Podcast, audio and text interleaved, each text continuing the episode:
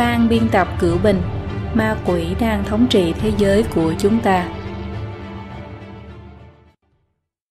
Chương mười sáu. Chủ nghĩa bảo vệ môi trường, sự thao túng của chủ nghĩa cộng sản ở phía sau chủ nghĩa bảo vệ môi trường, phần hai. hai. Sự hoang đường của đồng thuận biến đổi khí hậu, tiếp phần một. hai chấm ba. Vì sao những nhà khoa học phái hoài nghi không thừa nhận đồng thuận? Như đã nêu ở phần trên, các nhà khoa học đang có những quan điểm khác nhau rất lớn trong những vấn đề như hoạt động của con người có phải là nhân tố ảnh hưởng chủ yếu đến hiện tượng thay đổi khí hậu và cả dự báo thay đổi khí hậu trong tương lai hay không, vân vân. Những quan điểm khác nhau này xuất phát từ rất nhiều phương diện. Đầu tiên, sự biến đổi của khí hậu là một đề tài cực kỳ phức tạp, liên quan đến rất nhiều lĩnh vực như thiên văn học, khí tượng học, sinh thái học, quang hóa học, quang phổ học, hải dương học, vân vân. Đồng thời, hệ thống khí hậu lại bao hàm rất nhiều những hệ thống nhỏ hơn, có tác dụng tương hỗ chặt chẽ với nhau như khí quyển, hệ thống hải dương, hệ sinh vật, hệ thống tầng nham thạch, vân vân. Trong đó có rất nhiều quá trình vật lý, hóa học, sinh vật vẫn đang là những lĩnh vực mà con người hiện nay còn xa mới biết được rõ. Sự biến đổi của khí hậu ở trái đất chưa hề dừng lại trong những niên đại địa chất trong quá khứ. Sự nóng lên của khí hậu cũng đã lặp lại nhiều lần. Ở triều đại nhà Thương của Trung Quốc ba nghìn năm trước, vùng đất Trung Nguyên đã từng là một vùng đất cận nhiệt đới, có rất nhiều những ghi chép về việc săn bắt voi trong các văn tự giáp cốt. Khi đó, nhiệt độ bình quân cao hơn khoảng hai độ C so với ngày nay. Thời kỳ sau đó là thời kỳ khí hậu Trung Quốc nóng lạnh đan xen. Đến triều nhà Đường lại trải qua một thời kỳ khí hậu nóng nữa. Thời kỳ khai nguyên thịnh thế, có thể trồng các loại cam quýt trong cung điện ở Trường An. Ở phương Tây, trong thời đại Trung Cổ ấm nóng, Medieval Warming, khoảng những năm chín trăm năm mươi đến một nghìn hai trăm năm mươi sau Công nguyên, người châu Âu đã xây dựng những nhà thờ lớn, cathedrals, to đẹp ở các nơi. Đã có sự thay đổi khí hậu, thậm chí là thay đổi vô cùng lớn trong các niên đại địa chất. Ví dụ như đã xảy ra một lần nóng lên rất nhanh ở Bắc Bán Cầu vào khoảng mười một nghìn hai trăm bảy mươi năm trước. Chỉ trong vài năm, nhiệt độ đã nhanh chóng tăng lên khoảng bốn độ C. Một lần thời tiết nóng lên nổi tiếng khác trước đó xảy ra vào khi kết thúc thời kỳ lạnh giá, Younger Dryas. Trong vài chục năm, nhiệt độ đã tăng khoảng mười độ C. Nguyên nhân gây ra những sự thay đổi khí hậu này đến nay vẫn là đề tài tranh luận của các nhà khoa học. Rất hiển nhiên, nếu chúng ta không giải thích được nguyên nhân biến đổi khí hậu quá khứ, vậy cũng tương tự như vậy, chúng ta cũng sẽ không nắm rõ được nguyên nhân của sự thay đổi khí hậu ở hiện đại. Vì một nguyên nhân nào đó gây ra sự biến đổi khí hậu trong quá khứ có thể vẫn có tác dụng trong hiện tại. Vì thế, rất nhiều nhà khoa học chủ trương chúng ta nên dùng thái độ khiêm tốn để đối xử với vấn đề thay đổi khí hậu, thừa nhận hiểu biết hạn chế của chúng ta. Tiến sĩ Freeman Dyson, nhà khoa học nổi tiếng và là viện sĩ của Hội Khoa học Hoàng gia Anh và Viện Hàn lâm Khoa học Mỹ, cho rằng khoa học hiện đại cũng không thực sự giải thích được sự biến đổi khí hậu. Tín điều có vấn đề nhất đó là cho rằng khoa học biến đổi khí hậu đã được giải quyết, đã được nhận thức và liễu giải. Biến đổi khí hậu lớn nhất trên trái đất là kỳ băng hà, khi đó đã từng có một nửa bề mặt của châu Âu và Bắc Mỹ được bao phủ bởi một lớp băng dày một ki lô mét. Kỳ băng hà xuất hiện nhiều lần trong quá khứ, chúng ta chính là đang bước vào một thời kỳ băng hà tiếp theo. Có rất nhiều lý luận liên quan đến kỳ băng hà, nhưng không có một lý luận nào có thể thực sự lý giải vấn đề này. Khi chúng ta vẫn không lý giải được kỳ băng hà, thì chúng ta vẫn không được tính là lý giải được khí hậu. Do tính chất phức tạp của vấn đề khí hậu khiến cho nó không cách nào có thể tiến hành thực nghiệm và kiểm chứng được ở một điều kiện có thể kiểm soát được trong phòng thí nghiệm. Vì thế, mô hình khí hậu máy tính đã trở thành một công cụ quan trọng của nghiên cứu biến đổi khí hậu của khoa học nghiên cứu khí hậu ngày nay. Sở dĩ những báo cáo của I P C C có thể đưa ra kết luận rằng con người là nguyên nhân chủ yếu gây ra sự nóng lên toàn cầu là nhờ những bằng chứng chủ chốt đến từ những tính toán của mô hình khí hậu máy tính của nó. Việc đo lường nhiệt độ sẽ tăng lên bao nhiêu trong khoảng cuối thế kỷ hai mươi mốt cũng là kết quả từ việc sử dụng mô hình tính toán. Các loại hậu quả mà lý luận thảm họa khí hậu dự đoán cũng là dựa trên cơ sở kết quả dự đoán của mô hình. Rất nhiều nhà khoa học bảo lưu thái độ đối với độ tin cậy của mô hình khí hậu. Giáo sư Judith Curry cho rằng nhân tố tự nhiên có tác dụng chủ yếu trong sự biến đổi khí hậu. Trong bài viết của bà được đăng trên Nguyệt San Hội Khoa học Khí tượng Mỹ đã chỉ ra rằng I P C C đã bỏ qua tính không chắc chắn trong mô hình tính toán một cách rất ghê gớm. Mô hình khí hậu tồn tại rất nhiều hạn chế về một số quá trình then chốt trong sự biến đổi khí hậu thì hoặc là do sự hiểu biết không đầy đủ của chúng ta hoặc là do khả năng xử lý không đầy đủ của mô hình trên máy tính, từ đó không thể được phản ánh chân thực trong mô hình. Các nhà nghiên cứu mô hình đã sử dụng biện pháp tham số hóa, parameterization, để làm đơn giản hóa quá trình này theo cách bán kinh nghiệm, semi-empirical. Ví dụ như quá trình hình thành mây, bao gồm tác dụng của hơi nước trong đó, quá trình mưa, tác dụng tương hỗ của bức xạ mặt trời và mây, quá trình vật lý hóa học của khí dung dao, những hạt nhỏ thể rắn hoặc lỏng trong khí quyển, vân vân. Điều này khiến cho mô hình có độ không chắc chắn rất lớn. Hơi nước là thành phần chính và chủ yếu nhất của khí gây hiệu ứng nhà kính. Nhưng do tùy vào điều kiện thời gian và không gian thì nó sẽ có sự biến đổi rất lớn. Mức độ không chắc chắn tương ứng cũng lớn hơn, thậm chí tác dụng làm nóng của hơi nước ở các độ cao khác nhau cũng khác nhau. Như vệ tinh đo lường sự phân bố của hơi nước theo phương thẳng đứng, nên độ dung sai có thể từ mười lăm đến bốn mươi phần trăm. Mây ở tầng thấp của khí quyển vì sự phản xạ của ánh sáng mặt trời mà có tác dụng làm lạnh rất mạnh. Mây ở tầng cao bán trong suốt nên có tác dụng làm tăng nhiệt độ. Có một số khí dung dao, ví dụ như vật chất từ núi lửa phun trào, ngăn cản ánh sáng mặt trời, có tác dụng làm lạnh, nhưng một số lại hấp thu tia bức xạ nhiệt.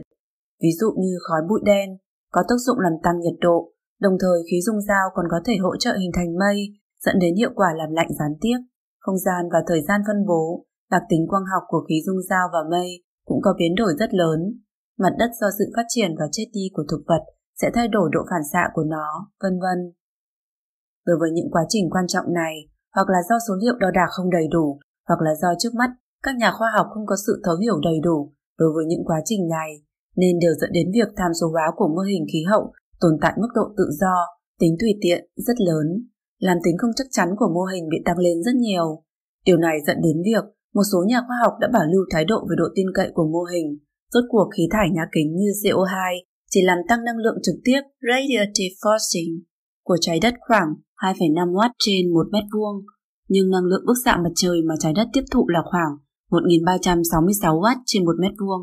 Độ bất định của tỷ suất phản chiếu do mây hoặc khí dung dao tạo ra chỉ biến thiên hai trên một nghìn. Điều này đã đủ để vượt qua tác dụng của khí thải nhà kính. Các nhà khoa học của Đại học Harvard như Willison cho rằng mô hình khí hậu không phù hợp để đưa ra dự báo về sự thay đổi của khí hậu trong tương lai.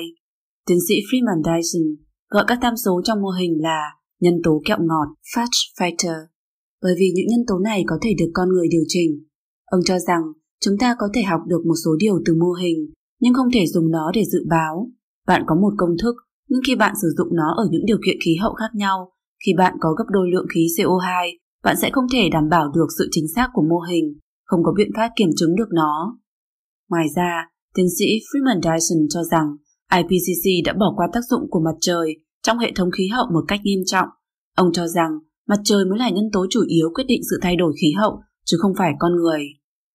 Theo một loạt các luận văn được viết từ những năm hai nghìn không trăm lẻ hai của nhà khoa học người Israel Nir Shaviv, ông căn cứ trên mối liên hệ giữa lượng tia bức xạ vũ trụ và lượng mây mà vệ tinh đo đạc được,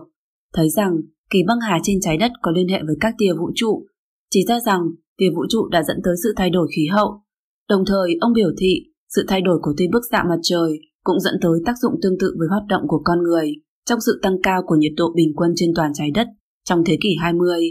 nếu không muốn nói là lớn hơn. Ông cho rằng không những thế, tác động của khí thải nhà kính của con người đối với sự nóng lên toàn cầu trên thực tế nhỏ hơn so với nhận thức thông thường.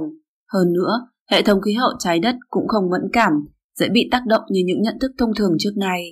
Mặt khác, bản thân khí hậu tồn tại những quá trình thay đổi nội tại của nó. Điều này vẫn chưa được nhận thức đầy đủ, từ đó dẫn đến việc những mô hình khí hậu không thể phản ánh chính xác những hiện tượng này. Ví dụ như, mô hình khí hậu hiện có không thể miêu tả chính xác, lại càng không có biện pháp dự báo hiện tượng El Nino.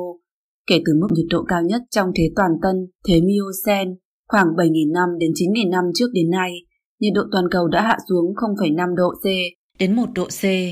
Nhưng mô hình này lại cho thấy trong mười một nghìn năm qua, nhiệt độ đã tăng từ không phẩy năm độ C đến mười độ C. Vì khoảng sáu nghìn đến bảy nghìn năm trước, hàm lượng xê o hai liên tục tăng lên, điều này cho thấy mô hình chỉ nhạy cảm với tác dụng gây nóng lên của khí thải nhà kính.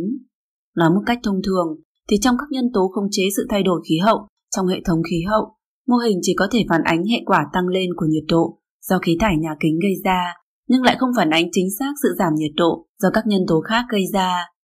Ngoài ra, từ năm một nghìn chín trăm chín mươi tám đến năm hai nghìn không trăm mười ba, người ta đo đạc được rằng sự gia tăng nhiệt độ trong kết quả gần như dừng lại. Năm hai nghìn không trăm mười ba, Hans von Storch, nhà khoa học khí hậu người Đức, giáo sư của Đại học Hamburg đã cho biết, chúng tôi đang đối mặt với một vấn đề khó, xu hướng tăng trưởng của tỷ lệ khí thải xê o hai những năm gần đây trên thực tế còn cao hơn rất nhiều so với sự lo ngại của chúng ta. Vì vậy, theo đại đa số các mô hình khí hậu, trong mười năm qua, chúng ta sẽ thấy nhiệt độ tăng khoảng không phẩy hai mươi lăm độ C, không phẩy bốn mươi lăm độ F. Nhưng tình huống này lại không xảy ra. Trên thực tế, nhiệt độ chỉ tăng lên không phẩy không sáu độ C, không phẩy mười một độ F trong mười lăm năm qua. Ông cho rằng điều này chứng minh hoặc là mô hình đã nhấn mạnh vào tác dụng của khí xê o hai, hoặc là mô hình đã xem nhẹ sự thay đổi tự nhiên của khí hậu.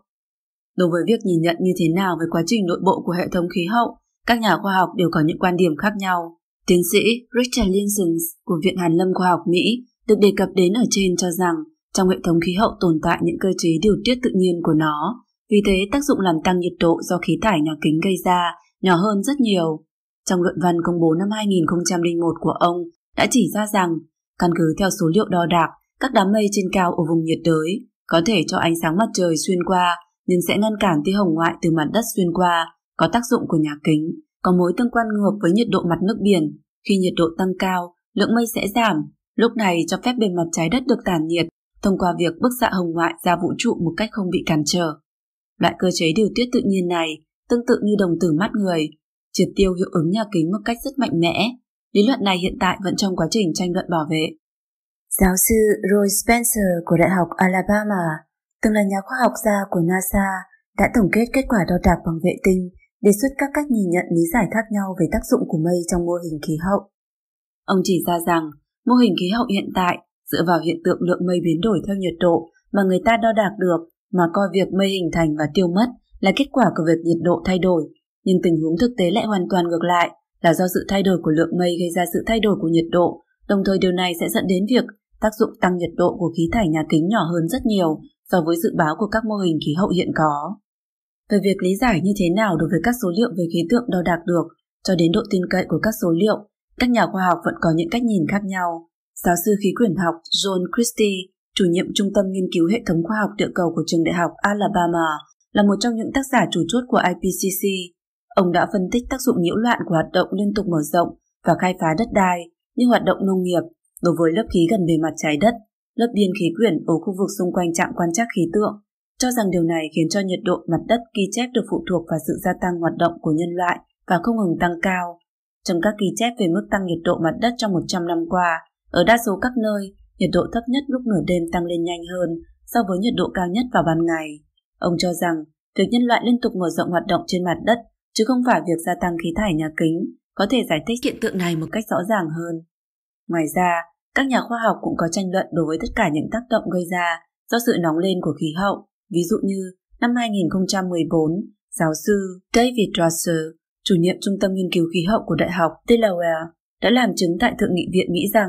kết luận của tôi là khi thời tiết của nước Mỹ lạnh giá, hạn hán càng xảy ra thường xuyên hơn và còn nghiêm trọng hơn. Vì thế, ghi chép lịch sử tuyệt đối cũng ủng hộ cách nhìn rằng sự nóng lên toàn cầu sẽ gây ra ảnh hưởng xấu đối với hoạt động nông nghiệp. Tiến sĩ William Harper, nguyên phó hiệu trưởng trường Đại học Princeton, từng làm chứng tại Thượng nghị viện.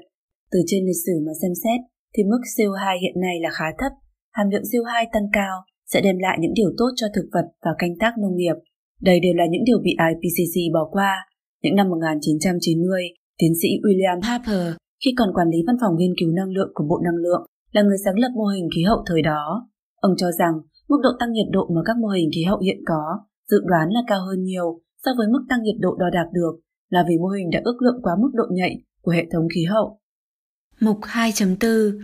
Vì sao những nhà khoa học chủ nghĩa bảo vệ môi trường ưa chuộng lý luận về thảm họa? Một nhà khoa học chủ quản của I P C C từng nói, nếu chúng ta hy vọng tương lai sẽ có một chính sách môi trường tốt, thì điều chúng ta phải có là thảm họa. Điều này tương tự như an toàn giao thông, phương thức duy nhất thúc đẩy nhân loại hành động chính là việc xuất hiện tai nạn. Mặc dù lời thanh minh sau đó của ông ta tuyệt không phải là chủ trương làm giả số liệu, nhưng tư tưởng chủ đạo rất rõ ràng, thảm họa mới có thể là nguyên nhân chủ yếu giúp tiến thành công các chính sách và hành động.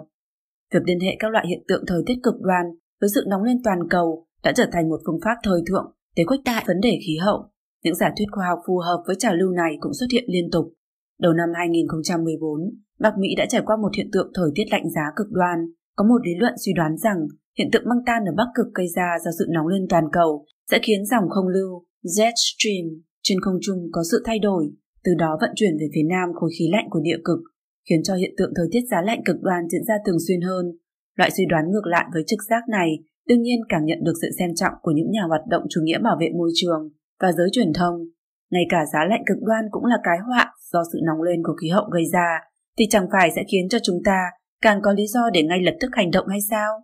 Nhưng trên thực tế, lịch sử khí tượng ghi chép trong thời gian dài đã cho thấy rõ tần suất xuất hiện thời tiết lạnh giá cực đoan của Bắc Mỹ càng ngày càng ít. Năm hai nghìn không trăm mười bốn, năm chuyên gia khí hậu kiệt xuất đã cùng đứng tên trong một bức thư được đăng trên tạp chí khoa học Science phản đối loại giả thuyết này. Họ chỉ ra rằng đầu những năm sáu mươi, cuối những năm bảy mươi của thế kỷ hai mươi, nổi tiếng nhất là năm một nghìn chín trăm bảy mươi bảy và năm một nghìn chín trăm tám mươi ba, lớp băng ở Bắc Cực khi đó còn dày hơn và rộng hơn so với hiện tại. Không khí lạnh bộc phát còn nghiêm trọng hơn so với mùa đông năm nay, năm hai nghìn không trăm mười bốn. Trong thời gian khá dài từ năm mươi đến một trăm năm trở lại đây, đều được xác định là, theo các ghi chép lịch sử của các trạm khí tượng của Mỹ, tần suất xuất hiện ghi chép về nhiệt độ thấp cực đoan đã giảm xuống. Giáo sư John Wallace, nhà khoa học khí hậu và viện sĩ của Viện Khoa học Hàn Lâm Mỹ chỉ ra rằng, việc lập mối liên hệ giữa sự kiện thời tiết cực đoan và biến đổi khí hậu tuyệt không dễ dàng như chúng ta có thể thấy. Kết luận của thống kê phụ thuộc vào kích cỡ của mẫu số liệu, cho dù về mặt thống kê cho thấy có liên quan rõ ràng, ví dụ như mối liên hệ giữa sự nóng lên của khí hậu và sóng nhiệt, thì trong sự kiện càng cực đoan, mức độ đóng góp ảnh hưởng sự nóng lên toàn cầu đối với các hiện tượng dị thường quan sát được càng nhỏ. Nếu chúng ta có sự thấu hiểu đầy đủ đối với cơ chế dẫn đến sự liên quan của biến đổi khí hậu và các sự kiện thời tiết cực đoan, như vậy sự hạn chế của kích cỡ mẫu thống kê sẽ không là một vấn đề nghiêm trọng, nhưng không may là chúng lại không phải như thế. Tháng mười một năm hai nghìn không trăm mười bảy, Steve Coonan, Phó Bộ trưởng Khoa học Bộ Năng lượng Mỹ, chủ nhiệm Trung tâm Nghiên cứu Phát triển và Khoa học Đô thị của Đại học New York, đã viết một bài bình luận có tựa đề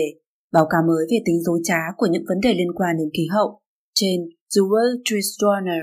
đã phê bình những lược bỏ miêu tả có tính đánh lạc hướng trong báo cáo đặc biệt về khoa học khí hậu của chính phủ Mỹ đối với hiện tượng nước biển dâng cao để làm gia tăng ý thức về thảm họa. Báo cáo đó chỉ ra rằng, từ năm một nghìn chín trăm chín mươi ba đến nay, tốc độ nước biển dâng ước tính cao gấp hai lần tốc độ dâng lên bình quân của thế kỷ hai mươi. Nhưng báo cáo này đã bỏ qua không đề cập tới tỷ lệ dâng lên của nước biển những năm gần đây là bằng với thời điểm đầu thế kỷ hai mươi, khi đó ảnh hưởng của hoạt động của con người đối với môi trường rất ít. Đấy chính là cách đánh lạc hướng bằng cách lược bỏ.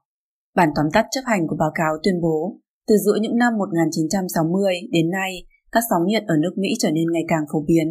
Nhưng những số liệu bị chôn giấu sâu trong báo cáo hiển thị rằng sóng nhiệt hiện tại không nhiều hơn so với những năm một nghìn chín trăm. Thủ pháp này cũng xuất hiện trong Đánh giá khí hậu toàn quốc năm hai nghìn không trăm mười bốn của chính phủ Mỹ. Bản đánh giá đó nhấn mạnh vào sự gia tăng cường độ bão sau những năm một nghìn chín trăm tám mươi mà không thảo luận trên những ghi chép trong thời gian dài hơn.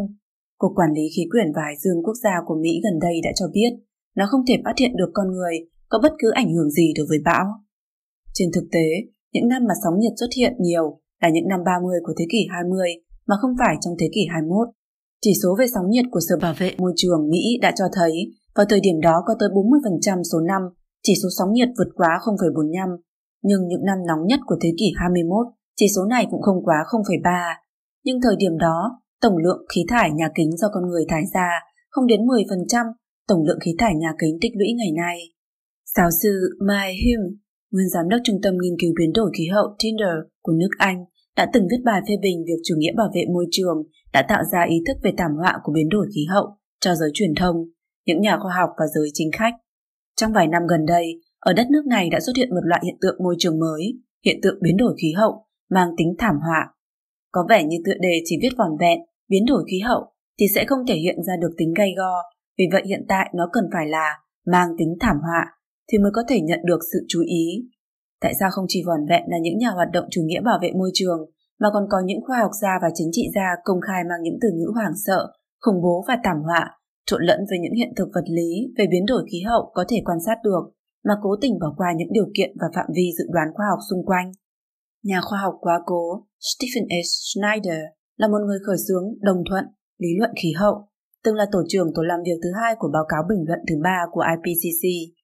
Ông thẳng thắn trả lời một phần nghi vấn của giáo sư Mike Hulme rằng chúng tôi cần một số hỗ trợ rộng rãi để thu hút được trí tưởng tượng của công chúng. Đương nhiên điều này đòi hỏi cần truyền thông đưa tin trên quy mô lớn. Vì thế chúng tôi cần thổi phồng tình cảnh để khiến người ta kinh sợ, thuật lại một cách đơn giản hóa và kịch tính. Hơn nữa, gần như không đề cập đến bất cứ nghi vấn nào chúng tôi có thể có. Ông ta cho rằng điều này dẫn đến một tình huống khó xử về đạo đức mà các nhà khoa học phải lựa chọn giữa sự hiệu quả và sự thành thực, mặc dù ông ta hy vọng có thể vẹn cả đôi đường. Mà quỷ muốn hủy con người, tuyên truyền rầm rộ về thảm họa khí hậu không chỉ đặt nền móng cho việc xây dựng một chính phủ toàn cầu, mà đồng thời cũng làm xấu đạo đức học thuật của giới khoa học.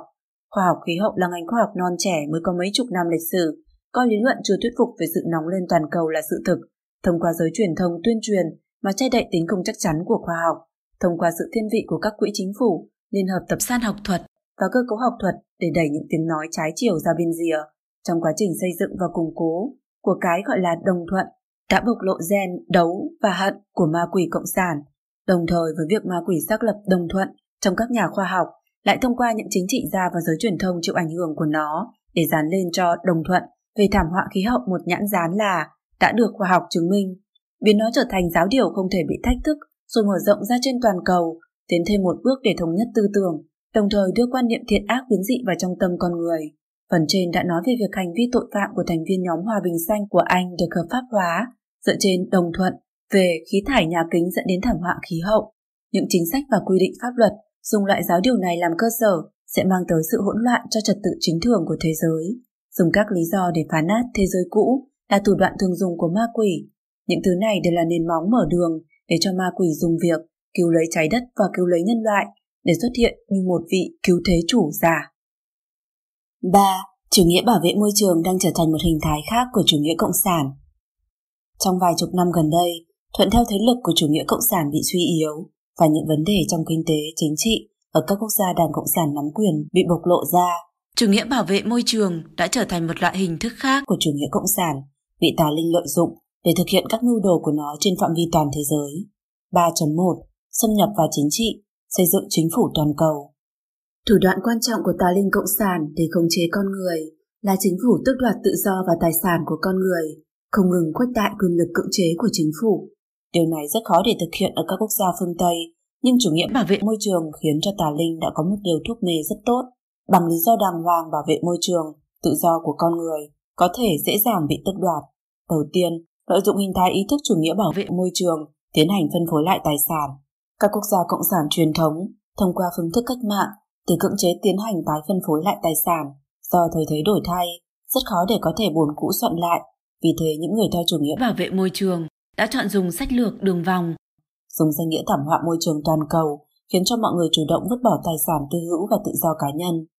Hiệp hội Những Người Bạn của Trái Đất tuyên bố, hạt nhân của sách lược ứng phó với biến đổi khí hậu cần phải là tái phân phối tài nguyên và tài sản. Meyer Hillman, nhà tư tưởng bảo vệ môi trường nổi tiếng tuyên bố, chế độ phân phối là phương pháp duy nhất để làm dừng lại sự biến đổi khí hậu đang mất kiểm soát. Chế độ phân phối lượng khí thải xê o hai cần phải được thực thi dù mọi người có ủng hộ hay không,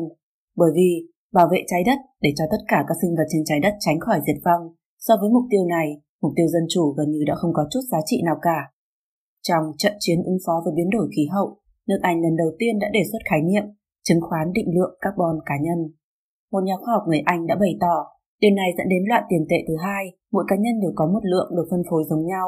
Kiểu phân phối lại tài sản này ép buộc người giàu phải mua lại hạn mức carbon từ người nghèo. Những người từng sống tại Trung Quốc Cộng sản hoặc Liên Xô có thể dễ dàng nhìn ra loại chế độ phân phối định lượng carbon này là một loại phương thức khác của việc thực hiện chế độ cực quyền. Đây chính là giống như một dạng phiếu dầu, phiếu gạo, phiếu vải của Trung Cộng phân phối những năm trước. Dùng loại phương thức này, một mặt đã thực hiện phân phối lại tài sản, mặt khác ban cho chính phủ trung ương quyền chi phối tối cao đối với tài sản và tự do. Thứ hai, lợi dụng hình thái ý thức chủ nghĩa bảo vệ môi trường để hạn chế tự do cá nhân. Ở phương Tây, có truyền thống tự do lâu dài, muốn để cho con người chủ động vứt bỏ tự do cá nhân, tiếp nhận rất nhiều hạn chế đối với sinh hoạt cá nhân, quả thực là rất khó. Vì thế cần phải nghĩ ra chuyện một thảm họa to lớn sẽ đến để khiến mọi người vứt bỏ quyền lợi tự do. Sự nóng lên toàn cầu và ngày tận thế của trái đất nên trở thành lựa chọn tốt nhất của những người theo chủ nghĩa bảo vệ môi trường. Liên minh ý thức carbon của Úc đã đề xuất một danh sách lệnh cấm.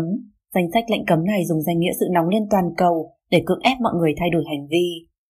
Cấm dùng bếp lò và lò sưởi, cấm dùng đèn sợi đốt, cấm dùng nước đóng chai, cấm xe cá nhân ở một số nơi, cấm ti vi plasma, cấm xây dựng sân bay mới, cấm mở rộng sân bay, cấm dùng trạng thái chờ ở thiết bị điện, cấm phát điện bằng than đá, cấm hệ thống nước nóng chạy bằng điện, cấm lái xe đi hưởng kỳ nghỉ, cấm nghỉ ba ngày cuối tuần, thu thuế sinh đẻ, thu thuế với xe ô tô loại lớn, thu thuế bãi đỗ xe siêu thị, thu thuế rác thải, thu thuế nếu có nhà ở thứ hai, thu thuế xe ô tô thứ hai, thu thuế chuyến bay vào kỳ nghỉ, thu thuế điện để hỗ trợ cho điện mặt trời, thu thuế các cửa hàng trưng bày ô tô loại lớn, thu thuế sinh thái đối với ô tô vào thành phố, phải được cho phép thì mới được lái ô tô ra khỏi phạm vi thành phố, thu hẹp phạm vi lựa chọn các thiết bị điện, phân phối hạn mức tín dụng carbon cho mỗi cá nhân, quy định tiêu chuẩn hiệu suất nhiên liệu, nghiên cứu làm thế nào để giảm thiểu lượng khí metan do nai sừng tấm Na Uy thải ra, loại bỏ vạch kẻ đường trắng trên đường để khiến cho tài xế lái xe cẩn thận hơn. Thứ ba, lợi dụng hình thái ý thức chủ nghĩa bảo vệ môi trường để khuếch đại quyền hạn và biên chế của chính phủ. Các quốc gia phương Tây không những có cơ cấu cục bảo vệ môi trường khổng lồ, mà còn bắt đầu lợi dụng cái cớ bảo vệ môi trường để thiết lập một cơ quan mới trong chính phủ, mở rộng quyền hạn của các cơ quan hiện có. Bất cứ cơ cấu nào đều có khuynh hướng duy trì bản thân, khuếch trương bản thân và phát triển bản thân. Những cơ quan bảo vệ môi trường này cũng không ngoại lệ. Nó lợi dụng thậm chí là lạm dụng quyền lực trong tay để phát tán luận điệu đáng sợ về thảm họa môi trường đến công chúng trong xã hội, dùng rất nhiều kinh phí hành chính để củng cố vị trí của bản thân trong thể chế chính trị. Người trả tiền cuối cùng cũng chỉ có thể là người nộp thuế. Thành phố San Francisco, Mỹ đã thiết lập chức danh trưởng hành chính khí hậu thành phố với khoản lương chi trả hàng năm một trăm sáu mươi nghìn đô la Mỹ. Khu nghèo nhất của London, London Borough of Tower Hamlets, có năm mươi tám nhân viên có liên quan đến biến đổi khí hậu. Điều này hết sức giống với cơ chế các trường đại học và các công ty thiết lập vị trí quan chức đa nguyên hóa, diversity officers. Thứ tư, lợi dụng hình thái ý thức chủ nghĩa bảo hộ môi trường để cổ suý cho lý thuyết chế độ dân chủ lỗi thời, chờ đợi cơ hội để kiến lập chính phủ cực quyền siêu quốc gia, thậm chí toàn cầu. Những người theo chủ nghĩa bảo vệ môi trường tuyên bố chế độ dân chủ không thể ứng phó với khủng hoảng môi trường xảy ra bất ngờ, vì thế nên không thể ứng phó hiệu quả với khủng hoảng, cần phải tiếp thu hoặc tối thiểu là tiếp thu một bộ phận của chế độ cực quyền hoặc chế độ uy quyền, authoritarianism. Tác giả Janet Beer đã tổng kết chính xác loại tâm thái này như sau. Khủng hoảng sinh thái chỉ có thể được giải quyết thông qua phương thức cực quyền, cần một loại chuyên chế sinh thái. Vì thế không có bất cứ xã hội tự do nào tự nguyện tiếp thu nghị trình xanh. Học giả người Mỹ Paul Ehrlich, một trong những người đặt nền móng cho chủ nghĩa bảo vệ môi trường, đã kêu gọi trong một cuốn sách Làm thế nào để là người may mắn sống sót, kế hoạch giải cứu phi thuyền vũ trụ trái đất như sau. một. Các quốc gia quá phát triển và quốc gia kém phát triển đều phải thực thi chế độ khống chế dân số. hai. Các quốc gia quá phát triển cần phải quay trở lại mốc ban đầu, cần phải xóa bỏ những tiến bộ của họ. ba. Các quốc gia kém phát triển cần phải bán phát triển. bốn. Cần phải kiến lập trật tự quy tắc để giám sát và điều tiết hệ thống thế giới, liên tục nỗ lực duy trì trạng thái cân bằng tối ưu giữa dân số, tài nguyên và môi trường. Trên thực tế, ngoại trừ một chính phủ cực quyền toàn cầu, bất cứ chính phủ và tổ chức nào cũng đều không thể có quyền lực lớn đến thế. Những thứ này đã lợi dụng danh nghĩa bảo vệ môi trường để cổ suý kiến lập chính phủ cực quyền toàn cầu. Thứ năm, lợi dụng hình thái ý thức chủ nghĩa bảo vệ môi trường, cổ suý lý luận rằng chế độ của Trung Cộng là ưu việt, ca tụng cho cực quyền cộng sản. Do sự gia tăng dân số có nghĩa là càng sử dụng nhiều tài nguyên, thải ra càng nhiều carbon, tạo ra càng nhiều rác thải, nên những người theo chủ nghĩa bảo vệ môi trường cổ suý khống chế dân số, thậm chí là giảm thiểu dân số. Vì thế, chính sách kế hoạch hóa dân số của Trung Cộng nhận được nhiều sự tông bốc mạnh mẽ của những người theo chủ nghĩa bảo vệ môi trường phương Tây. Theo báo cáo của báo Reuters, chính sách một con được thực thi từ đầu những năm một nghìn chín trăm tám mươi ở Trung Quốc, khiến dân được khống chế ở mức một phẩy ba tỷ. Giả thuyết rằng nếu không có chính sách này, thì dân số Trung Quốc sẽ đạt đến một phẩy sáu tỷ người.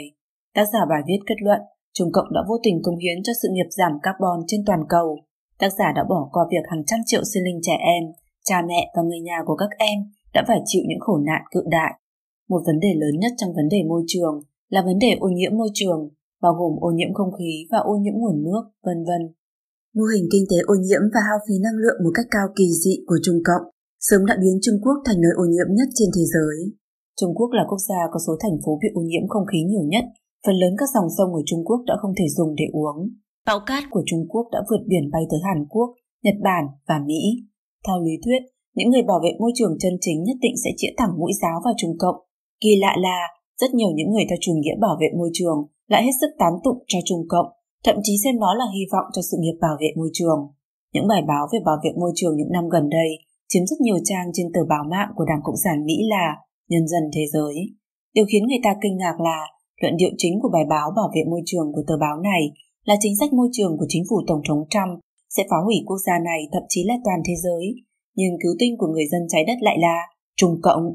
Điều này chỉ có thể nói là sự thao túng của tà linh cộng sản ở đằng sau. Klaus, nhà kinh tế học và là nguyên Tổng thống Séc, đã sắc bén chỉ ra trong cuốn sách Bạo chính bảo vệ môi trường rằng chủ nghĩa bảo vệ môi trường là một loại âm mưu cấp tiến không màng đến hậu quả, dùng việc hà khắc hạn chế tự do cá nhân và đánh đổi sinh mệnh của con người để thay đổi sự vận động của thế giới. Mưu đồ của nó là muốn cải tạo con người, cải tạo hành vi của nhân loại, cải tạo hệ thống giá trị và kết cấu của xã hội. Nói một cách đơn giản là muốn cải tạo tất cả mọi thứ. Cuối thế kỷ hai mươi, đầu thế kỷ hai mươi mốt, thứ gây ra uy hiếp lớn nhất đối với tự do, dân chủ, kinh tế thị trường và phồn vinh xã hội đã không phải là chủ nghĩa xã hội, mà là hình thái ý thức của vận động chính trị chủ nghĩa bảo vệ môi trường đầy dã tâm, tự đại và trắng trợn. Ông cho rằng thái độ với tự nhiên của những người theo chủ nghĩa bảo vệ môi trường và thái độ đối với vấn đề kinh tế của những người theo chủ nghĩa Marx là không mưu mà hợp, không hẹn mà nên. Cả hai đều nhằm mục đích thay thế sự diễn hóa tự phát tự do của con người và thế giới bằng cái gọi là kế hoạch phát triển thế giới tối ưu, tập trung chi phối và mang tính toàn cầu. Loại phương pháp luận này, giống như tiền lệ chủ nghĩa cộng sản vậy, là theo hình thức của một utopia. Kết quả của những thứ đó mang tới chỉ có thể trái ngược một trời một vực với mục đích đề ra ban đầu. Cùng với các loại utopia khác, loại utopia này cũng là chỉ có thể lấy việc hạn chế tự do và dùng một số ít người áp đảo, khuất phục, gợi lên đám đông quần chúng để thực thi. Ông phê bình về chủ nghĩa bảo vệ môi trường là cổ súy địa cầu và tự nhiên, họ lấy danh nghĩa là bảo vệ môi trường, tương tự như những người theo chủ nghĩa Marx của sơ khai, mưu đồ thay thế tiến trình diễn biến tự phát và tự do của nhân loại bằng một kế hoạch tập trung trên toàn thế giới, mang tính trung ương, hiện tại là mang tính toàn cầu. Klaus kiên quyết phản đối ai đó mưu đồ lợi dụng bảo vệ môi trường để xây dựng một đại chính phủ quốc gia cho đến chính phủ toàn cầu để nô dịch tại chúng. ba chấm hai. Tấn công chủ nghĩa tư bản. Một trong những mục tiêu của chủ nghĩa cộng sản là lật đổ chủ nghĩa tư bản, còn chủ nghĩa bảo vệ môi trường coi chủ nghĩa tư bản là thiên địch phá hoại môi trường.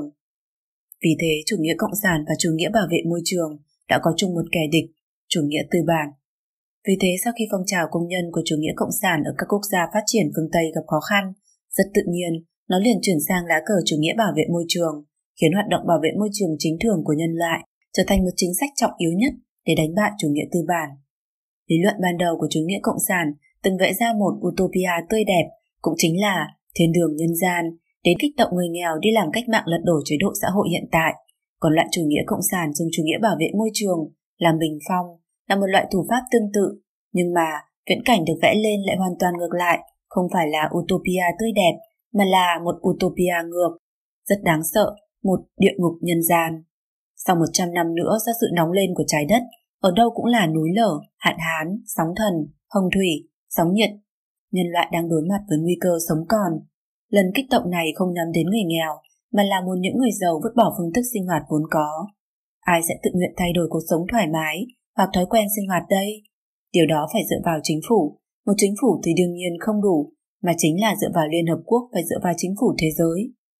Thế vẫn chưa đủ, thì tuyên truyền mạnh hơn về thảm họa sinh thái tương lai, tạo ra những khủng hoảng sinh thái, từ đó tác động đến dân chúng và chính phủ, khiến chính phủ cưỡng chế thực hiện chính sách bảo vệ môi trường, đạt được mục đích phá hủy chủ nghĩa tư bản, thực hiện chủ nghĩa cộng sản.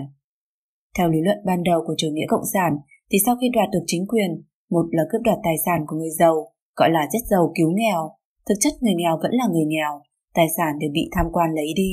Thứ hai là thiết lập kinh tế quốc doanh, tiêu diệt chế độ tư hữu, phá hủy kinh tế, đẩy dân chúng vào cảnh lầm than. Chúng ta hãy xem xét cách thức thực hiện của chủ nghĩa bảo vệ môi trường. Thứ nhất là muốn nước giàu bỏ tiền giúp đỡ nước nghèo, tài sản được phân phối lại. Thực chất nước nghèo vẫn là nước nghèo, tiền giúp đỡ nước nghèo thông thường đều bị quan chức tham nhũng của nước nghèo lấy đi. Thứ hai là thiết lập đại chính phủ, dùng mệnh lệnh hành chính thay thế cơ chế thị trường, dùng các loại chính sách bảo vệ môi trường hà khắc để kìm hãm chủ nghĩa tư bản, khiến cho nhà máy phải đóng cửa hoặc phải di chuyển ra nước ngoài, khiến kinh tế của các nước phát triển bị tụt dốc, từ mặt kinh tế làm suy nhược chủ nghĩa tư bản. Chủ nghĩa bảo vệ môi trường trên phương diện phá hủy chủ nghĩa tư bản quả thực là rất giống với lý luận của chủ nghĩa cộng sản. Nói thẳng ra là nó cũng chính là chủ nghĩa cộng sản, dùng một mặt khác để phá rối ở thế giới con người. Trọng điểm của chủ nghĩa bảo vệ môi trường chính là thổi phồng thảm họa tương lai, dùng sự sợ hãi để cầm tù chính phủ và người dân ngày nay. Những người dốc sức để tuyên truyền loại khủng hoảng tận thế này, bản thân họ thì sống cuộc sống xa xỉ, tiêu tốn nhiều năng lượng và thải nhiều carbon. Có thể thấy tự bản thân họ cũng tuyệt đối không cho rằng đại nạn sẽ xảy ra. Có thể thấy được, vì muốn lợi dụng khủng hoảng môi trường, đặc biệt lợi dụng kẻ địch chung là sự nóng lên toàn cầu để tập hợp các loại thế lực phản đối chủ nghĩa tư bản. Vì thế, nhấn mạnh vào thổi phồng khủng hoảng đã trở thành điều tất nhiên phải làm. Phương pháp đơn giản nhất là khiến con người sinh ra nỗi sợ hãi mạnh mẽ đối với các nguồn tài nguyên năng lượng giá rẻ nhất, đó chính là các loại năng lượng hóa thạch như dầu mỏ, than đá, khí đốt cho đến cả năng lượng hạt nhân. Hàng chục năm trước, họ đã từng thành công khi khiến con người sinh ra nỗi sợ hãi đối với năng lượng hạt nhân. Hiện tại họ lại nghĩ ra biện pháp khiến con người sợ hãi năng lượng hóa thạch. Biện pháp chính là tuyên bố năng lượng hóa thạch sẽ gây ra thảm họa nóng lên toàn cầu. Điều lệ bảo vệ môi trường hà khắc trở thành thủ đoạn quan trọng để đánh đổ chủ nghĩa tư bản, đặc biệt là kinh tế chủ nghĩa tư bản, trở thành sát thủ hủy việc làm của người dân. Kế hoạch thúc đẩy màu xanh, kế hoạch nguồn năng lượng sạch, quy chế của những nhà máy phát điện mới, quy định pháp luật giao thông nghiêm ngặt hơn, thỏa thuận chung Paris, vân vân đều là tiến hành trên danh nghĩa ngăn ngừa sự nóng lên toàn cầu. Tuy thế, trên thực tế, khoa học khí hậu vẫn chưa xác định rằng tác nhân chủ yếu của sự nóng lên là do con người, rồi nhất định sẽ dẫn đến thảm họa. Nếu nguyên nhân tự nhiên dẫn đến biến đổi khí hậu, thì tất cả những chính sách này chỉ có tác dụng gây ra những trở ngại cho việc phát triển kinh tế, nó không có chút lợi ích nào với con người. Dưới sự thúc đẩy của chủ nghĩa bảo vệ môi trường, người ta một mực nâng cao những tiêu chuẩn khí thải xe hơi, một mực hạn chế những vật dụng bị cấm sử dụng mới và những sản phẩm hóa học mới, vân vân. Theo cách không dựa trên căn cứ khoa học, một mực nâng cao chi phí sản xuất, giảm lợi nhuận và sẽ có một lượng tương ứng công nhân thất nghiệp hoặc cơ hội việc làm sẽ chuyển dịch từ các quốc gia phát triển đến các quốc gia trung bình để hạ thấp chi phí sản xuất, để duy trì lợi nhuận. Cho dù những người ủng hộ chủ nghĩa bảo vệ môi trường cũng thừa nhận sẽ gia tăng hiệu suất đốt của động cơ lên đến tám mươi bảy phẩy bảy mốt ki lô mét trên gallon vào năm hai nghìn không trăm hai mươi lăm, cũng tối đa có thể khiến biên độ tăng nhiệt độ của khí hậu giảm bớt không phẩy không hai độ C vào năm hai nghìn một trăm và gần như không có tác dụng đối với cái gọi là hạ thấp hiệu ứng nhà kính. Kết quả của các loại lệnh hạn chế lại là khiến hàng triệu công nhân mất việc lại, phá hoại nặng nề ngành công nghiệp chế tạo của các quốc gia phương Tây, năng lực sáng tạo phát triển khoa học kỹ thuật mới và năng lực cạnh tranh quốc tế của các quốc gia phương Tây. Trên cơ bản, các ngành công nghiệp mới của bảo vệ môi trường là do chính phủ trợ cấp và thúc đẩy, không phải là những ngành công nghiệp được sinh ra do vận động của thị trường. Trong tình trạng nghiên cứu phát triển chưa có sự đột phá mà đã sản xuất quy mô lớn, thực tiễn đã chứng minh hiệu quả rất không tốt, nhà máy rất khó tồn tại, càng không nói đến việc hấp dẫn nghề nghiệp. Do bối cảnh toàn cầu hóa, nhà máy không phải là chuyển từ quận huyện này đến quận huyện khác, mà là chuyển đến một quốc gia khác. Từ góc độ quốc gia mà nói, tổn thất về việc làm là tổn thất vô ích. Những người vận động bảo vệ môi trường dốc sức ủng hộ năng lượng xanh, dấy lên một cuộc đại nhảy vọt về phát điện năng lượng mặt trời và năng lượng gió, nhưng ô nhiễm gây ra từ bản thân việc chế tạo ra năng lượng sạch lại bị che giấu hoặc bị coi nhẹ. Sản phẩm phụ silic tetrachlorua trong quá trình sản xuất tấm pin năng lượng mặt trời là một loại chất cực độc, sẽ gây ra tác hại rất lớn đối với môi trường. Vùng đất người ta đổ hoặc chôn những chất thải này sẽ bị cằn cỗi, cây cỏ không thể sinh trưởng được. Nó như là thuốc nổ, nó có độc, là chất ô nhiễm, con người vĩnh viễn không được chạm đến nó, dẫn lời một chuyên gia khoa học tài nguyên trên tờ Washington Post. Đồng thời, trong quá trình chế tạo pin năng lượng mặt trời sẽ tiêu hao lượng lớn năng lượng truyền thống, bao gồm cả than đá và dầu mỏ, cũng tạo ra ô nhiễm lớn. Có thể nói năng lượng xanh để lại không phải là xanh mà là ô nhiễm. Từ sau cuộc khủng hoảng tài chính năm hai nghìn không trăm lẻ tám, Mỹ hy vọng rằng sẽ mang ngành công nghiệp chế tạo ở nước ngoài về lại Mỹ. Không những chính sách thuế thiếu hấp dẫn, mà chính sách bảo vệ môi trường cũng là một nhân tố quan trọng cản trở ngành công nghiệp chế tạo quay trở lại. Foxconn, công ty viễn thông hàng đầu của Đài Loan, muốn đầu tư nhà máy sản xuất ở Mỹ mà đàm phán mấy năm không có kết quả. Nhưng Foxconn đã xây dựng một nhà máy có quy mô tương tự ở Quảng Châu, Trung Quốc. Tổng thời gian từ khi bắt đầu đàm phán đến khi khởi công chỉ mất có năm mươi ngày.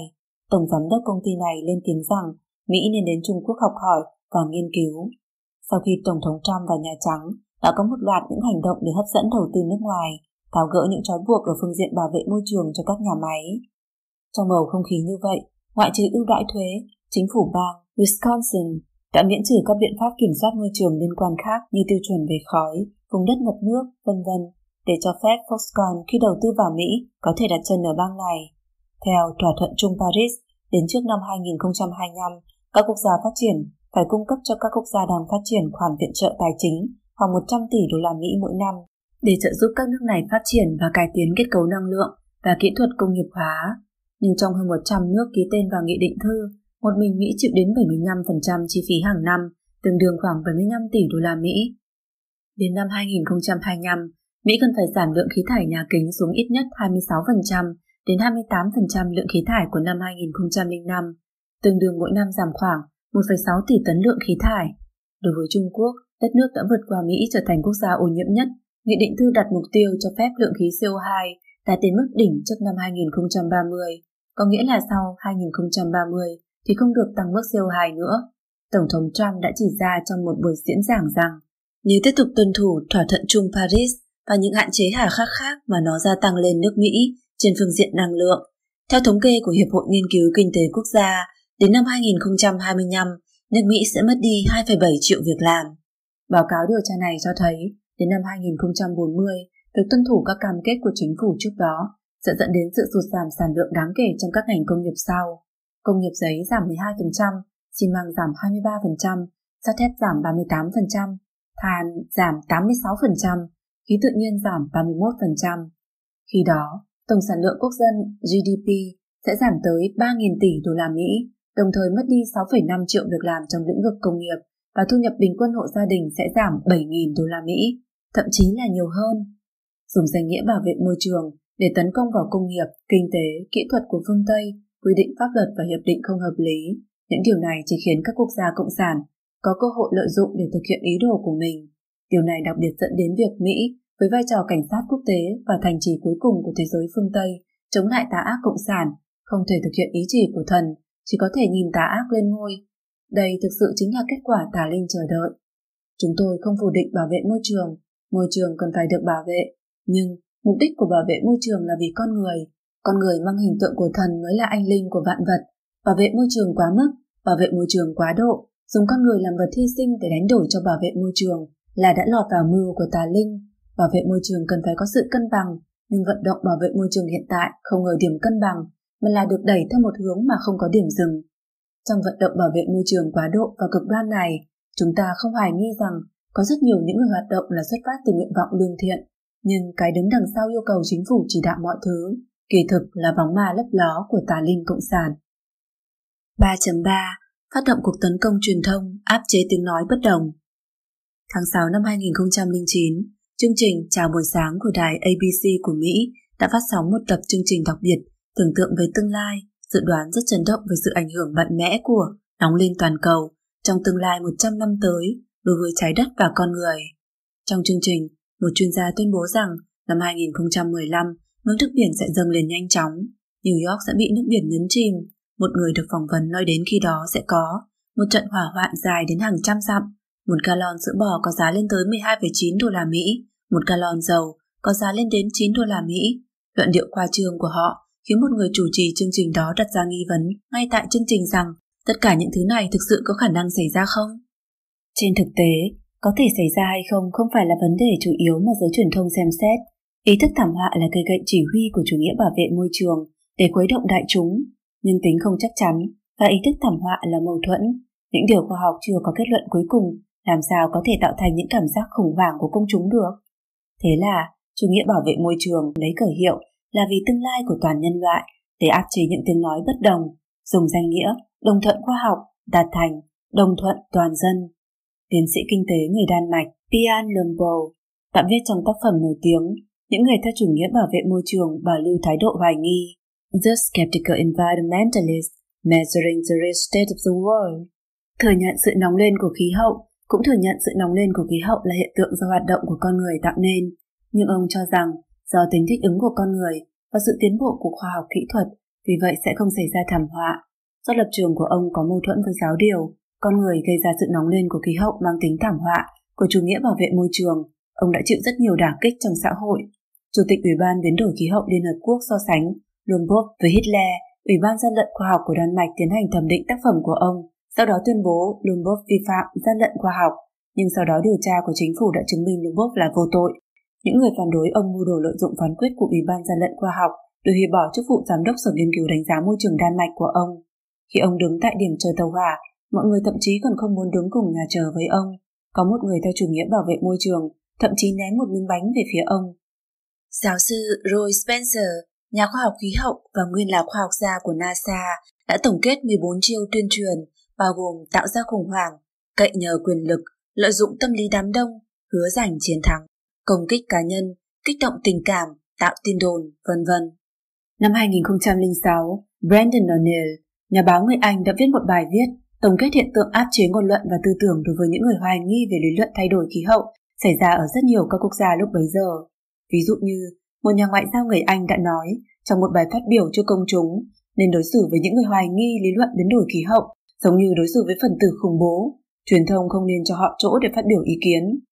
O'Neill chỉ ra rằng người hoài nghi lý luận biến đổi khí hậu bị chụp mũ là người phủ nhận, bao gồm một nhóm người rất rộng, từ những người thừa nhận sự nóng lên của khí hậu nhưng cho rằng chúng ta có thể ứng phó, đến những người hoàn toàn phủ nhận bất cứ sự nóng lên nào. Những từ này có sức sát thương rất lớn. Giáo sư tiếng Anh đã về hưu của trường đại học Edinburgh, Charles Jones, chỉ ra rằng cái mũ người phủ nhận này là muốn siết tất cả những người có thái độ hoài nghi và người phủ nhận thảm sát vào cùng một tiêu chuẩn đạo đức khiến người ta kinh tởm.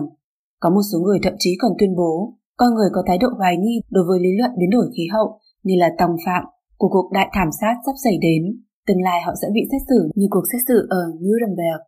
Có một vị tác giả nổi tiếng của chủ nghĩa bảo vệ môi trường viết: chúng ta nên xét xử theo hình thức tội phạm chiến tranh đối với những tên khốn kia, những người hoài nghi lý luận nóng lên của khí hậu, xét xử về khí hậu tương tự như phiên tòa ở Nuremberg. O'Neill bình luận rằng chúng ta thông thường chỉ nghe nói ở các quốc gia chuyên chế mới có việc định tội cho lời nói, hành vi hoặc tư tưởng. Từ việc quy kết cho một nhóm người nào đó là yêu ma, miêu tả ngôn ngữ của họ là nguy hiểm và độc hại, đến yêu cầu thẩm tra nghiêm ngặt hơn nữa, chỉ cách một bước ngắn ngủi. Phán đoán của Brandon O'Neill là chính xác. Áp chế tự do tư tưởng chính là một trong những đặc trưng của ma quỷ cộng sản. Thực sự, đây chính là thủ đoạn của ma quỷ, dùng để thay thế giá trị phổ quát mà con người dùng để nhận định thiện ác. Một giáo sư thiên văn học của Đại học Harvard đã công bố một luận văn, luận bàn về tác dụng của mặt trời trong những ghi chép lịch sử về nhiệt độ của trái đất trong quá khứ. Về luận văn đã động chạm tới giáo điều, nhân loại là nguyên căn gây ra biến đổi khí hậu, trong web của một chủ nghĩa bảo vệ môi trường nào đó đã gọi ông là mưu đồ thực hiện thảm sát, còn gọi những người bất đồng ý kiến khác gọi là tội phạm nghiêm trọng. Những ví dụ loại này nhiều vô số. Một quan chức cao cấp của đoàn thể bảo vệ môi trường lớn đã cảnh cáo rằng truyền thông nên cân nhắc kỹ trước khi đăng những phát ngôn của những người hoài nghi lý luận biến đổi khí hậu,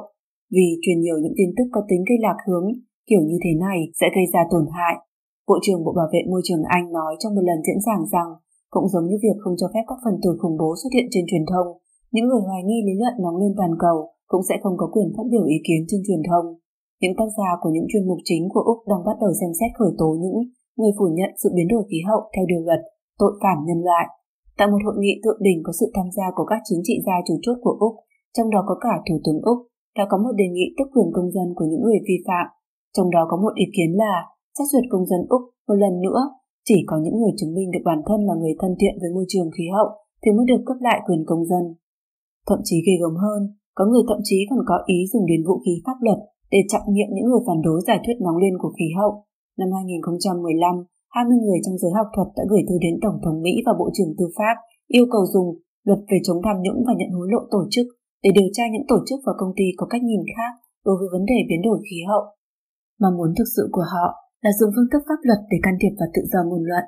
Năm hai nghìn không trăm mười sáu, Bộ trưởng Tư pháp cùng một số bang bắt đầu hình thành một liên minh nhắm vào ngành năng lượng truyền thống, điều tra xem ngành này có lừa dối các nhà đầu tư và đại chúng hay không. Quỹ The Heritage Foundation chỉ ra rằng việc buộc tội và điều tra đối với những người có cách nhìn bất đồng là vi phạm tu chính án thứ nhất của Hiến pháp Mỹ, trên thực tế là bóp chết quyền biện luận đối với những chính sách công trọng yếu. ba chấm bốn Thao túng các đoàn thể dân chúng, phát động cách mạng đường phố. Tà linh cộng sản rất biết cách lợi dụng các phong trào của con người thế gian để tụ tập thành viên, tổ chức thành bộ máy để tạo ra sức ảnh hưởng đến quốc gia, thậm chí là ảnh hưởng trên phạm vi toàn thế giới. Cách mạng đường phố là một trong những thủ đoạn thường dùng của những người theo chủ nghĩa cộng sản. Những việc như lợi dụng tổ chức công đoàn bãi công, vân vân là điều không phải hiếm gặp trong lịch sử. Rất nhiều tổ chức bảo vệ môi trường dùng chiêu bài bảo vệ môi trường, dùng đúng đắn chính trị và bảo vệ môi trường là tối cao để tụ tập những người bảo vệ môi trường với số lượng khổng lồ và hình thành phong trào bảo vệ môi trường. Từ đó thuyết phục và ép buộc chính phủ, thậm chí là với tổ chức Liên Hợp Quốc để chế định và ép buộc thi hành những quy định pháp luật và hiệp định bất hợp lý, hoặc thậm chí là tạo ra các sự kiện bạo lực để chặn miệng con người thế gian. Theo nhân vật đại biểu cho phe cánh tả cấp tiến, Alinsky từng đề xuất rõ rằng cần phải giấu mục đích thực sự, dù mục tiêu cục bộ hoặc mục tiêu mang tính tạm thời và mục tiêu có vẻ hợp lý hoặc vô hại để động viên một lượng lớn người hành động. Khi mà người ta đã thích ứng với biến động như thế này, rồi mới đưa họ đến một mục tiêu cấp tiến hơn để hành động thì sẽ khá dễ dàng hơn. Nhớ kỹ, một khi tổ chức quần chúng được tổ chức xung quanh một vấn đề không thể tranh cãi, ví dụ như vấn đề ô nhiễm, thì quần chúng trong tổ chức được lập nên đó liền bắt đầu hành động. Từ ô nhiễm đến ô nhiễm chính trị, tiếp đến ô nhiễm lầu năm góc, đó chỉ là những bước nhỏ tự nhiên. Ngày trái đất lần đầu tiên năm một nghìn chín trăm bảy mươi, có hơn hai mươi triệu người Mỹ tham gia hoạt động kháng nghị đường phố với chủ đề Ngày trái đất, nhưng biện pháp ứng phó đối với môi trường ngày càng xấu đi lại là khống chế dân số. Và thời điểm đó, rất nhiều tổ chức cánh tả ở Mỹ đã quyết định đi đến những nơi nhiều người sinh sống, đã tham dự vận động bảo vệ môi trường và coi chủ nghĩa xã hội như là một giải pháp khống chế tăng trưởng dân số. Các đoàn thể cánh tả muôn hình vạn trạng lợi dụng vận động bảo vệ môi trường để hướng đến cách mạng đường phố. Ví dụ như, ở Mỹ có một cuộc vận động khí hậu nhân dân, vừa nghe tên đã biết ngay là sản phẩm của Đảng Cộng sản. Các tổ chức tham dự gồm có Đảng Cộng sản Mỹ, Chủ nghĩa xã hội hành động, Đảng Cộng sản cách mạng Mỹ của chủ nghĩa Mao, Chủ nghĩa xã hội sinh thái, Công nhân chủ nghĩa xã hội, Chủ nghĩa xã hội kiểu khác, Chủ nghĩa xã hội dân chủ Mỹ, Chủ nghĩa xã hội tự do, vân vân. Họ tổ chức ra meeting khí hậu dân chủ, diễu hành khí hậu dân chủ. Biểu ngữ của meeting là cải cách chế độ chứ không thay đổi khí hậu, chủ nghĩa tư bản đang giết chết nước Mỹ, chủ nghĩa tư bản đang hủy hoại môi trường, chủ nghĩa tư bản đang hủy hoại hành tinh, chiến đấu vì tương lai xã hội chủ nghĩa. Họ diễu hành ở rất nhiều thành phố lớn ở Mỹ, trong đó có Washington đê xê, một biển cờ đỏ đại diện cho cực quyền cộng sản. Thuận theo việc nhân tố màu đỏ của chủ nghĩa xã hội và chủ nghĩa cộng sản càng ngày càng nhiều, làm lớn mạnh thế lực bảo vệ môi trường, thì hòa bình xanh đã cũng đang biến thành cách mạng đỏ. ba chấm năm. Tôn giáo mới của chủ nghĩa phản nhân bản. Tà linh cộng sản không chỉ bắt cóc chủ nghĩa bảo vệ môi trường để làm vận động chính trị, mà còn biến nó trở thành một loại tôn giáo mới, hơn nữa còn là một loại tôn giáo phản nhân bản. Nhà văn người Mỹ Michael Crichton, tác giả của Công viên Kỳ Jura, đã biểu thị chủ nghĩa bảo vệ môi trường là một trong những tôn giáo có sức mạnh lớn nhất ở các nước phương Tây hiện nay. Ông cho rằng chủ nghĩa bảo vệ môi trường đã có đủ đặc trưng điển hình của tôn giáo, ví dụ như sự đọa lạc của con người, mất đi ân điển, đi đến hủy diệt, và thiết lập một thiên đường nguyên sơ, một trạng thái thừa hưởng ân huệ và hòa thành một thể với tự nhiên. Nhân loại lấy thức ăn từ cây tri thức, từ trong ân huệ rồi bị hãm vào trạng thái ô nhiễm. Hơn nữa cũng vì hành vi của chúng ta sẽ có một ngày thẩm phán đợi chờ tất cả chúng ta. Chúng ta đều là những tội nhân về năng lượng, nhất định sẽ đi đến diệt vong, trừ khi chúng ta đi tìm sự cứu rỗi. Sự cứu rỗi này hiện tại được gọi là tính bền vững. Michael Crichton cho rằng tất cả những tín điều của chủ nghĩa bảo vệ môi trường đều có liên quan đến tín ngưỡng. Điều này có liên quan đến việc bạn sẽ trở thành người có tội hay là được cứu, bạn thuộc một trong những người được cứu rỗi hay là một trong những người bị hủy diệt, là một trong số chúng tôi hay là một trong số họ. Cách nhìn này nhận được sự đồng tình của một số học giả khác. William Cronin, nhà lịch sử học có sức ảnh hưởng ở Mỹ, cho rằng chủ nghĩa bảo vệ môi trường là một loại tôn giáo mới bởi vì nó đã đề xuất ra một loạt những yêu cầu đạo đức phức tạp đối với các hành động luân lý và dùng nó để phán xét hành vi của nhân loại. Freeman Dyson, nhà khoa học nổi tiếng và tượng đài cơ học lượng tử được nêu ở trên, đã nói trong một tác phẩm được viết năm hai nghìn không trăm lẻ tám tên là Đánh giá New York về sách New York Review of Books như sau: chủ nghĩa bảo vệ môi trường đã thay thế được chủ nghĩa xã hội, trở thành một tôn giáo thế tục có vị trí chủ đạo trên phạm vi toàn cầu. Loại tôn giáo này cho rằng việc chúng ta có cuộc sống sinh hoạt xa xỉ, hoang phí, sinh ra rác thải, làm tổn hại đến trái đất là một loại tội. Con đường đúng đắn là sống tiết kiệm hết mức có thể. Lý luận của loại tôn giáo mới này trở thành giáo trình của trường mẫu giáo, trường học và trường đại học toàn cầu. Rất nhiều người theo chủ nghĩa bảo vệ môi trường cũng không giấu giếm vấn đề này. Rajendra Pachauri,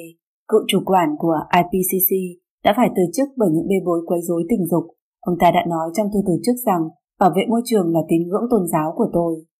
Khi chủ nghĩa bảo vệ môi trường ngày càng hình thái ý thức hóa và ngày càng tôn giáo hóa, thì nó cũng ngày càng không thể dung nhẫn với những quan điểm bất đồng, ngày càng tấn công những ý kiến bất đồng, ngày càng tách rời khỏi khoa học. Nguyên Tổng thống Séc là Klaus cho rằng phong trào bảo vệ môi trường hiện nay được thúc đẩy bởi hình thái ý thức nhiều hơn là khoa học. Chủ nghĩa bảo vệ môi trường đã biến thành một loại chuẩn tôn giáo, nhắm tới phá hủy xã hội hiện hành. Loại tôn giáo mới này là giống với chủ nghĩa cộng sản, đã vẽ lên một utopia tươi đẹp, khiến con người có thể dựa vào sự khôn ngoan của chính họ để quy hoạch môi trường tự nhiên trở thành cứu thế chủ. Nhưng loại cứu thế này lại là loại cứu thế được xác lập trên cơ sở phản đối nền văn minh hiện tại. Theo như Chủ tịch Ủy ban Cố vấn Đại học Hòa bình Liên Hợp Quốc và là người thiết kế Nghị định thư Tokyo, hy vọng duy nhất của trái đất không phải là sự sụp đổ của nền văn minh công nghiệp sao? Klaus tổng kết rằng nếu chúng ta nghiêm túc đối đãi với logic của những người theo chủ nghĩa bảo vệ môi trường, chúng ta sẽ phát hiện rằng đó là một hình thái ý thức phản nhân loại. Ông đồng ý với quan điểm của nhà vật lý học Ivan Brezina, đó chính là chủ nghĩa bảo vệ môi trường tuyệt không phải là câu trả lời lý trí và khoa học cho vấn đề khủng hoảng sinh thái thật sự, mà nó là sự bài xích toàn bộ đối với hình thức văn minh hiện có. Có người cho rằng chủ nghĩa bảo vệ môi trường lợi dụng danh nghĩa bảo vệ môi trường để tạo ra hận thù giữa người với người, công kích những người bất đồng ý kiến một cách cực đoan bằng những cách thức khác nhau. Mà loại hận thù và cực đoan hóa này đã biểu hiện một loại chủ nghĩa phản nhân loại cấp tiến. Nhà bình luận chính trị người Canada Mark Stein đã nói, họ, những người theo chủ nghĩa bảo vệ môi trường, cho rằng mỗi một người sinh ra, sinh ra các vấn đề như nhiều rác thải hơn, nhiều ô nhiễm hơn, nhiều khí thải nhà kính hơn và sự gia tăng dân số quá mức. Bản thân chúng ta chính là ô nhiễm, kiểm soát sinh đẻ là phương pháp giải quyết vấn đề. Cách tốt nhất để truyền lại cho thế hệ con cháu chúng ta một môi trường bền vững hơn là không có con. Lập trường của chủ nghĩa tiến bộ phát sinh biến hóa rất vi diệu, mỗi đứa trẻ đều nên là không được chào đón. Việc coi con người như kẻ đầu sỏ phá hoại tự nhiên, đặt môi trường tự nhiên lên vị trí trí cao vô thượng và vượt xa hẳn vị trí thần thánh của con người như thế này, thậm chí tư duy không tiếc dùng đến việc khống chế sự sinh sản của con người, tước đoạt quyền lợi sinh sống của con người là tương tự với tư tưởng cốt lõi của chủ nghĩa cộng sản, trên bản chất là một loại chủ nghĩa phản nhân bản, bằng với việc dùng một loại tôn giáo mới để thay thế cách nhìn nhận con người là anh linh của vạn vật trong tôn giáo truyền thống. Đạo quan điểm tôn giáo này kết hợp với chủ nghĩa cực quyền, cưỡng chế thống nhất tư tưởng yêu cầu cách mạng của chủ nghĩa phản tư bản, tuyệt đối sẽ không có cách nào đảm bảo chắc chắn cho việc bảo vệ môi trường tự nhiên cho con người. Ngược lại, nó sẽ phá hủy nền văn minh hiện có, phá hủy tự do và trật tự hiện có, tạo ra khủng hoảng và sự hỗn loạn trước nay chưa từng có, khiến nhân loại bước vào con đường sai lầm. Đây chính là ý đồ thực sự mà tài linh cộng sản mong muốn đạt được khi bắt cóc chủ nghĩa bảo vệ môi trường. Lời kết, tín thần kính ngưỡng trời, khôi phục truyền thống, thoát khỏi nguy cơ môi trường. Thần đã sáng tạo ra con người, đồng thời cũng sáng tạo ra trái đất phồn vinh tươi đẹp cho con người. Đây là môi trường sinh sôi tồn tại của nhân loại. Con người có quyền dùng tài nguyên trong tự nhiên, đồng thời có nghĩa vụ quý trọng tài nguyên trong tự nhiên, bảo vệ môi trường và vạn vật. Hàng trăm nghìn năm qua, nhân loại đã giữ vững lời khuyên gian mà thần lưu truyền từ thời xa xưa, sinh sống hài hòa với tự nhiên. Vấn đề môi trường xuất hiện thời cận đại, suy cho cùng là do tâm của con người trở nên xấu đi, nhưng hậu quả của nó lại bị khoa học kỹ thuật phóng đại hơn nữa. Môi trường tự nhiên ô nhiễm là biểu hiện ra bên ngoài của thế giới nội tâm ô uế của nhân loại. Vì thế, làm sạch hoàn cảnh môi trường ắt phải bắt đầu từ làm sạch nội tâm. Ý thức bảo vệ môi trường xuất phát từ bản năng tự cứu của nhân loại, vốn không có gì đáng trách, nhưng nó đã tạo ra cơ hội cho tà linh thừa nước đục thả câu. Tà linh cộng sản lợi dụng những tay sai của nó ở thế gian, tạo ra những nỗi lo sợ quy mô lớn, cổ suý cho những giá trị quan biến dị, tước đoạt quyền lợi tự do của con người, mưu đồ xây dựng đại chính phủ, thậm chí chính phủ toàn cầu. Giải quyết vấn đề môi trường bằng cách tư duy biến dị của chủ nghĩa cộng sản như thế này chỉ mang lại kết quả là đẩy con người đi đến việc bị nô dịch tập thể và đi đến hủy diệt nhanh hơn. Giải quyết vấn đề môi trường không thể dựa vào vận động chính trị cưỡng chế, hoặc là chỉ dựa vào khoa học kỹ thuật hiện đại, mà là phải dựa vào sự hiểu biết sâu sắc về vũ trụ, tự nhiên và mối quan hệ giữa con người với tự nhiên, cũng như tiêu chuẩn đạo đức cao thượng. Nhân loại khôi phục truyền thống, nâng cao đạo đức, đi trên con đường thần chỉ cho, tự nhiên sẽ nhận được ân điển và trí huệ từ thần. Non xanh nước biếc, hoa thơm chim hót sẽ quay trở lại bên những con dân của thần. Trời cao trong xanh, càn khôn tươi sáng sẽ tồn tại cùng nhân loại đến vĩnh viễn.